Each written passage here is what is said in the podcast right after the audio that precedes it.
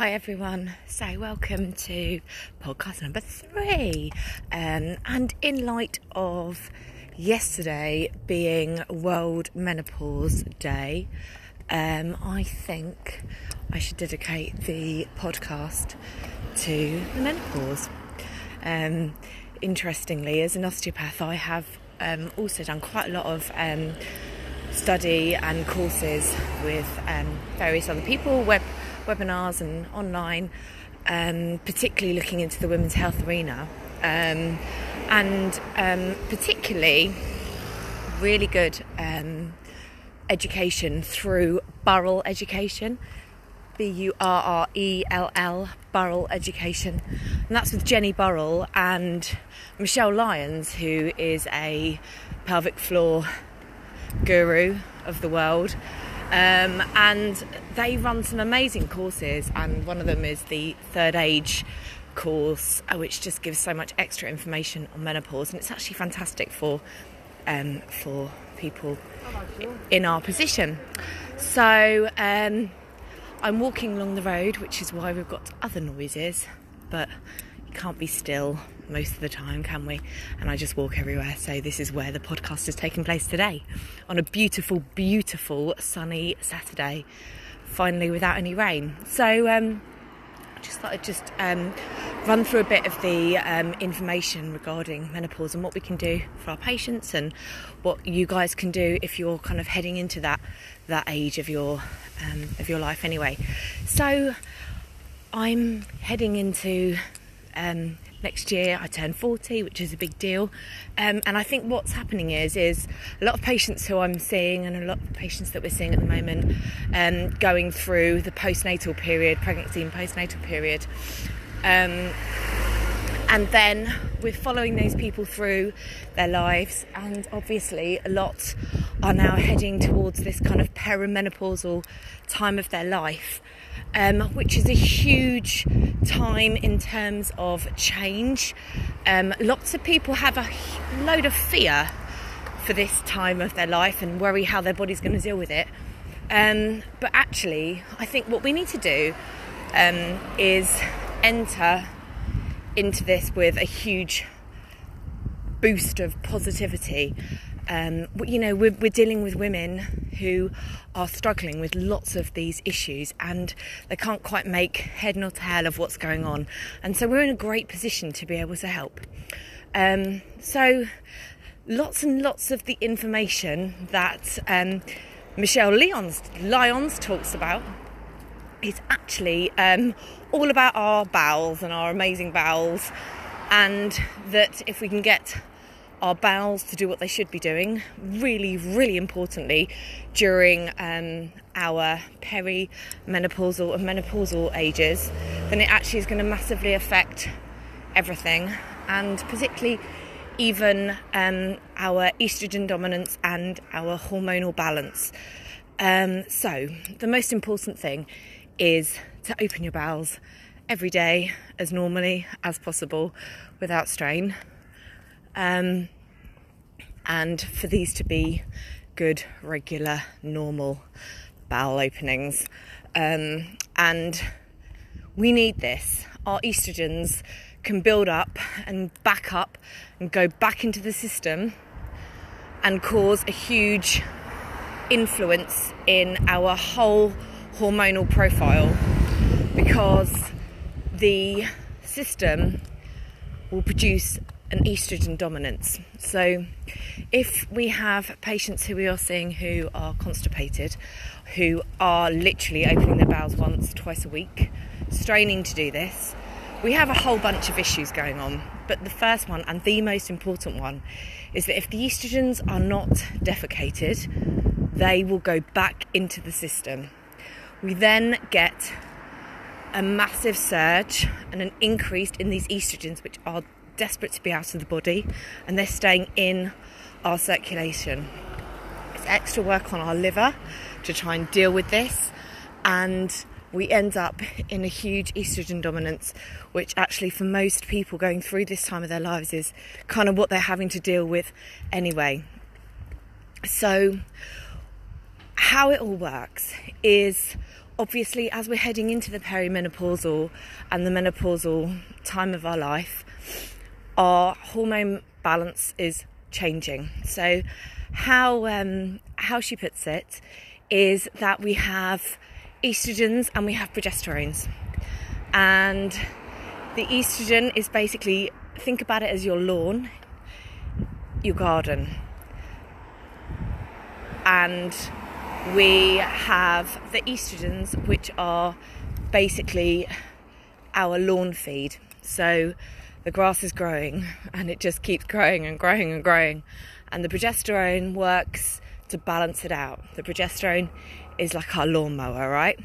So, and this is through our lives, we have these balances of estrogens and progesterones. And obviously, they kind of keep in check. So the estrogens are kept in check by the progesterones, and this just gives us this really nice homeostasis.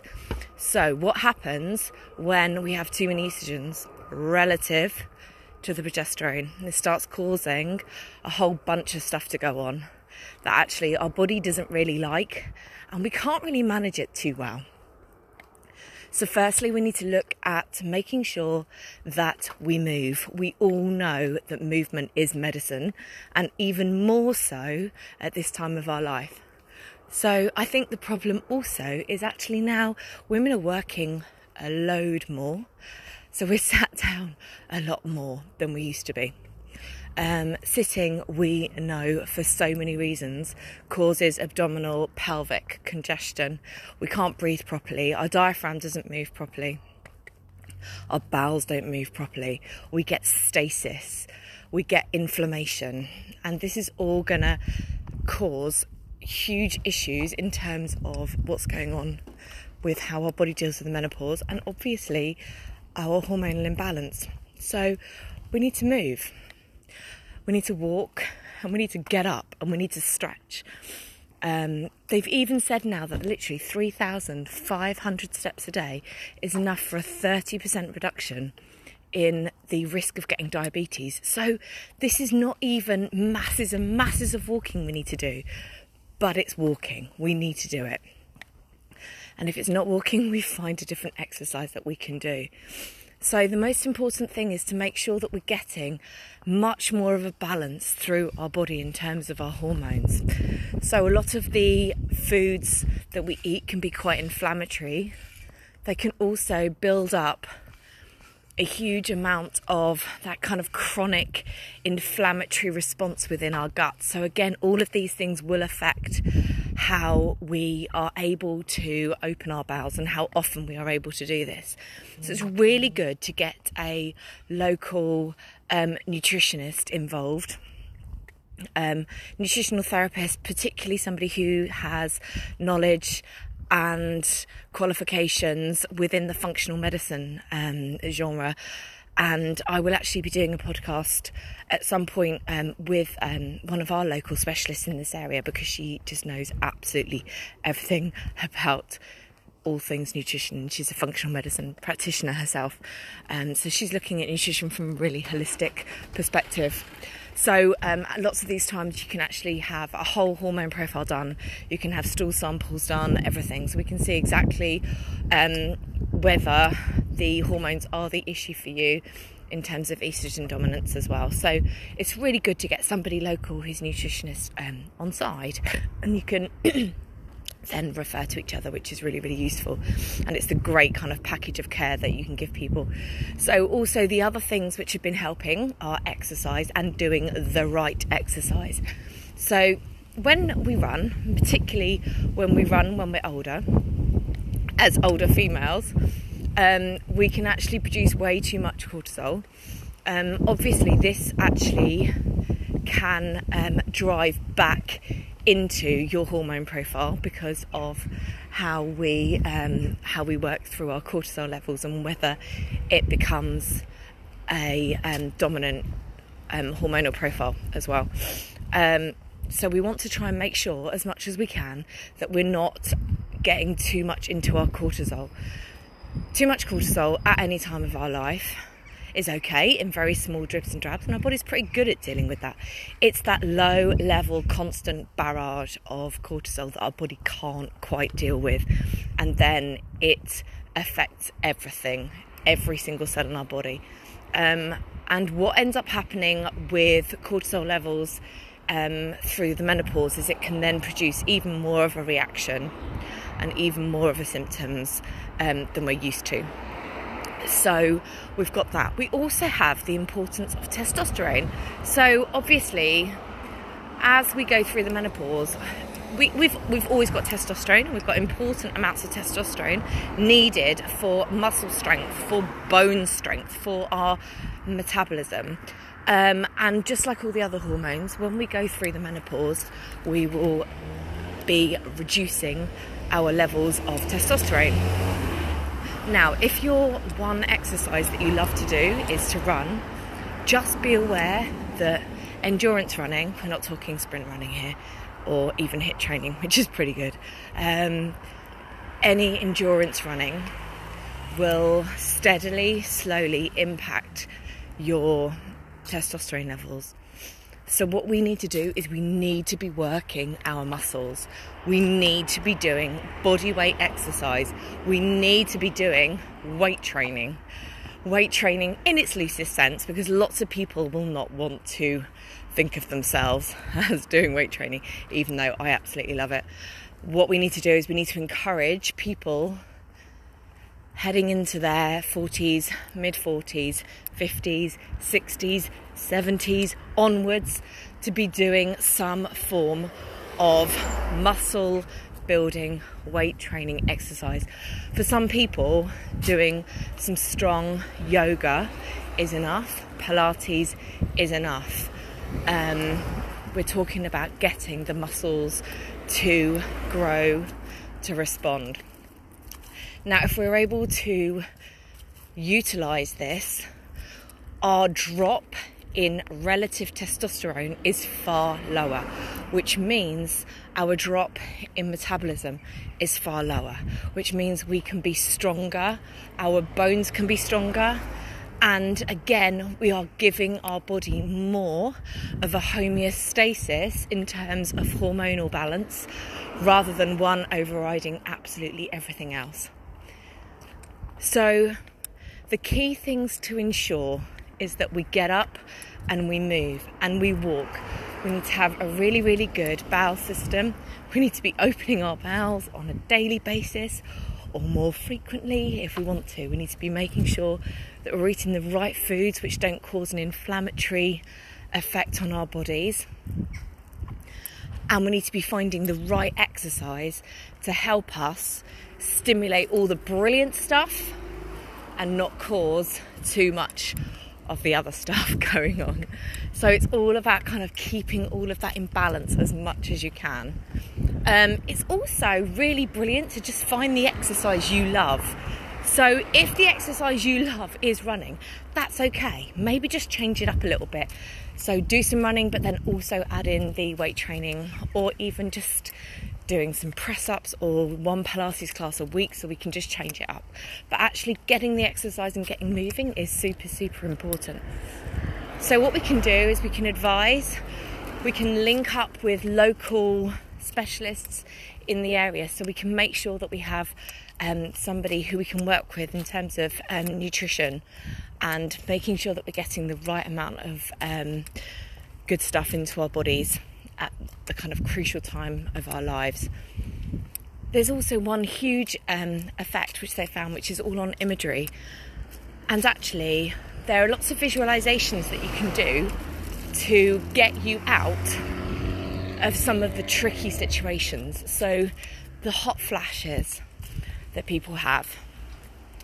There is huge amounts of um, data coming through now, but actually we can work through this from a real positivity model in terms of imagery um, and kind of seeing the menopause as this really wonderful thing, if we can, um, and talking about it. And I think this is the thing that's happened for so long is it's been just kept under wraps and nobody's really talking about it. But actually, we bring it out, we talk about it, and actually we can kind of then find the positivity and make it so actually a lot of this stuff isn't quite so bad after all. So that's my very small little roundup on the menopause and what can be done. Um, from an osteopathic perspective, we want to look at our we want to look at how the um, how the pelvis sits. We want to look at if there's any pelvic congestion. We want to make sure the diaphragm is moving beautifully. We want to make sure that they're able to breathe deep into the rib cage and into the diaphragm to get that really nice pressure change from the thorax through to the abdomen. And also to enable the pelvic floor to work really functionally as well. Because obviously, this is a time when everything does get a little bit weaker and there's a much higher risk of pelvic organ prolapse, which is POP. If you see that um, written, it's just the shortened version, POP. Um, so we want to make sure that we've got the right amount of pressure moving through our system, get the thorax working, get the ribs working, um, engaging the muscles correctly when we want to be, and also getting out there and moving. So there's a whole bunch of stuff that we can advise, but also things that we can work on as osteopaths to make sure that we're getting the absolute best out of these people. So obviously, um, a lot of people will be experiencing pain, pelvic pain, back pain, if they are predominantly sedentary and if they have had pelvic issues going on previously. Um, it's obviously important for us to manage the pain at the same time as getting the body working and moving again, and not being afraid to move, which um, which lots of people are. So, giving Pilates will be really useful. so we've got a whole multi- multifactorial approach to um, what we can do, and also to rope in local specialists in the area, but also just trying to get people to talk about it is a brilliant thing. So I'm wishing you all an amazing weekend. Maybe you can have a little look and see what um, see what other um, courses there are for um, Jenny Burrell because they're all amazing. I've really really enjoyed quite a lot of them, um, and they're really easy to do at home, so they're quite good ones. And I will um, I will see you all again soon. Let me know um, if there's any other things that you want covering, and I'm definitely going to be doing a nutritional nutritional talk soon as well. Okay, take care. Bye bye.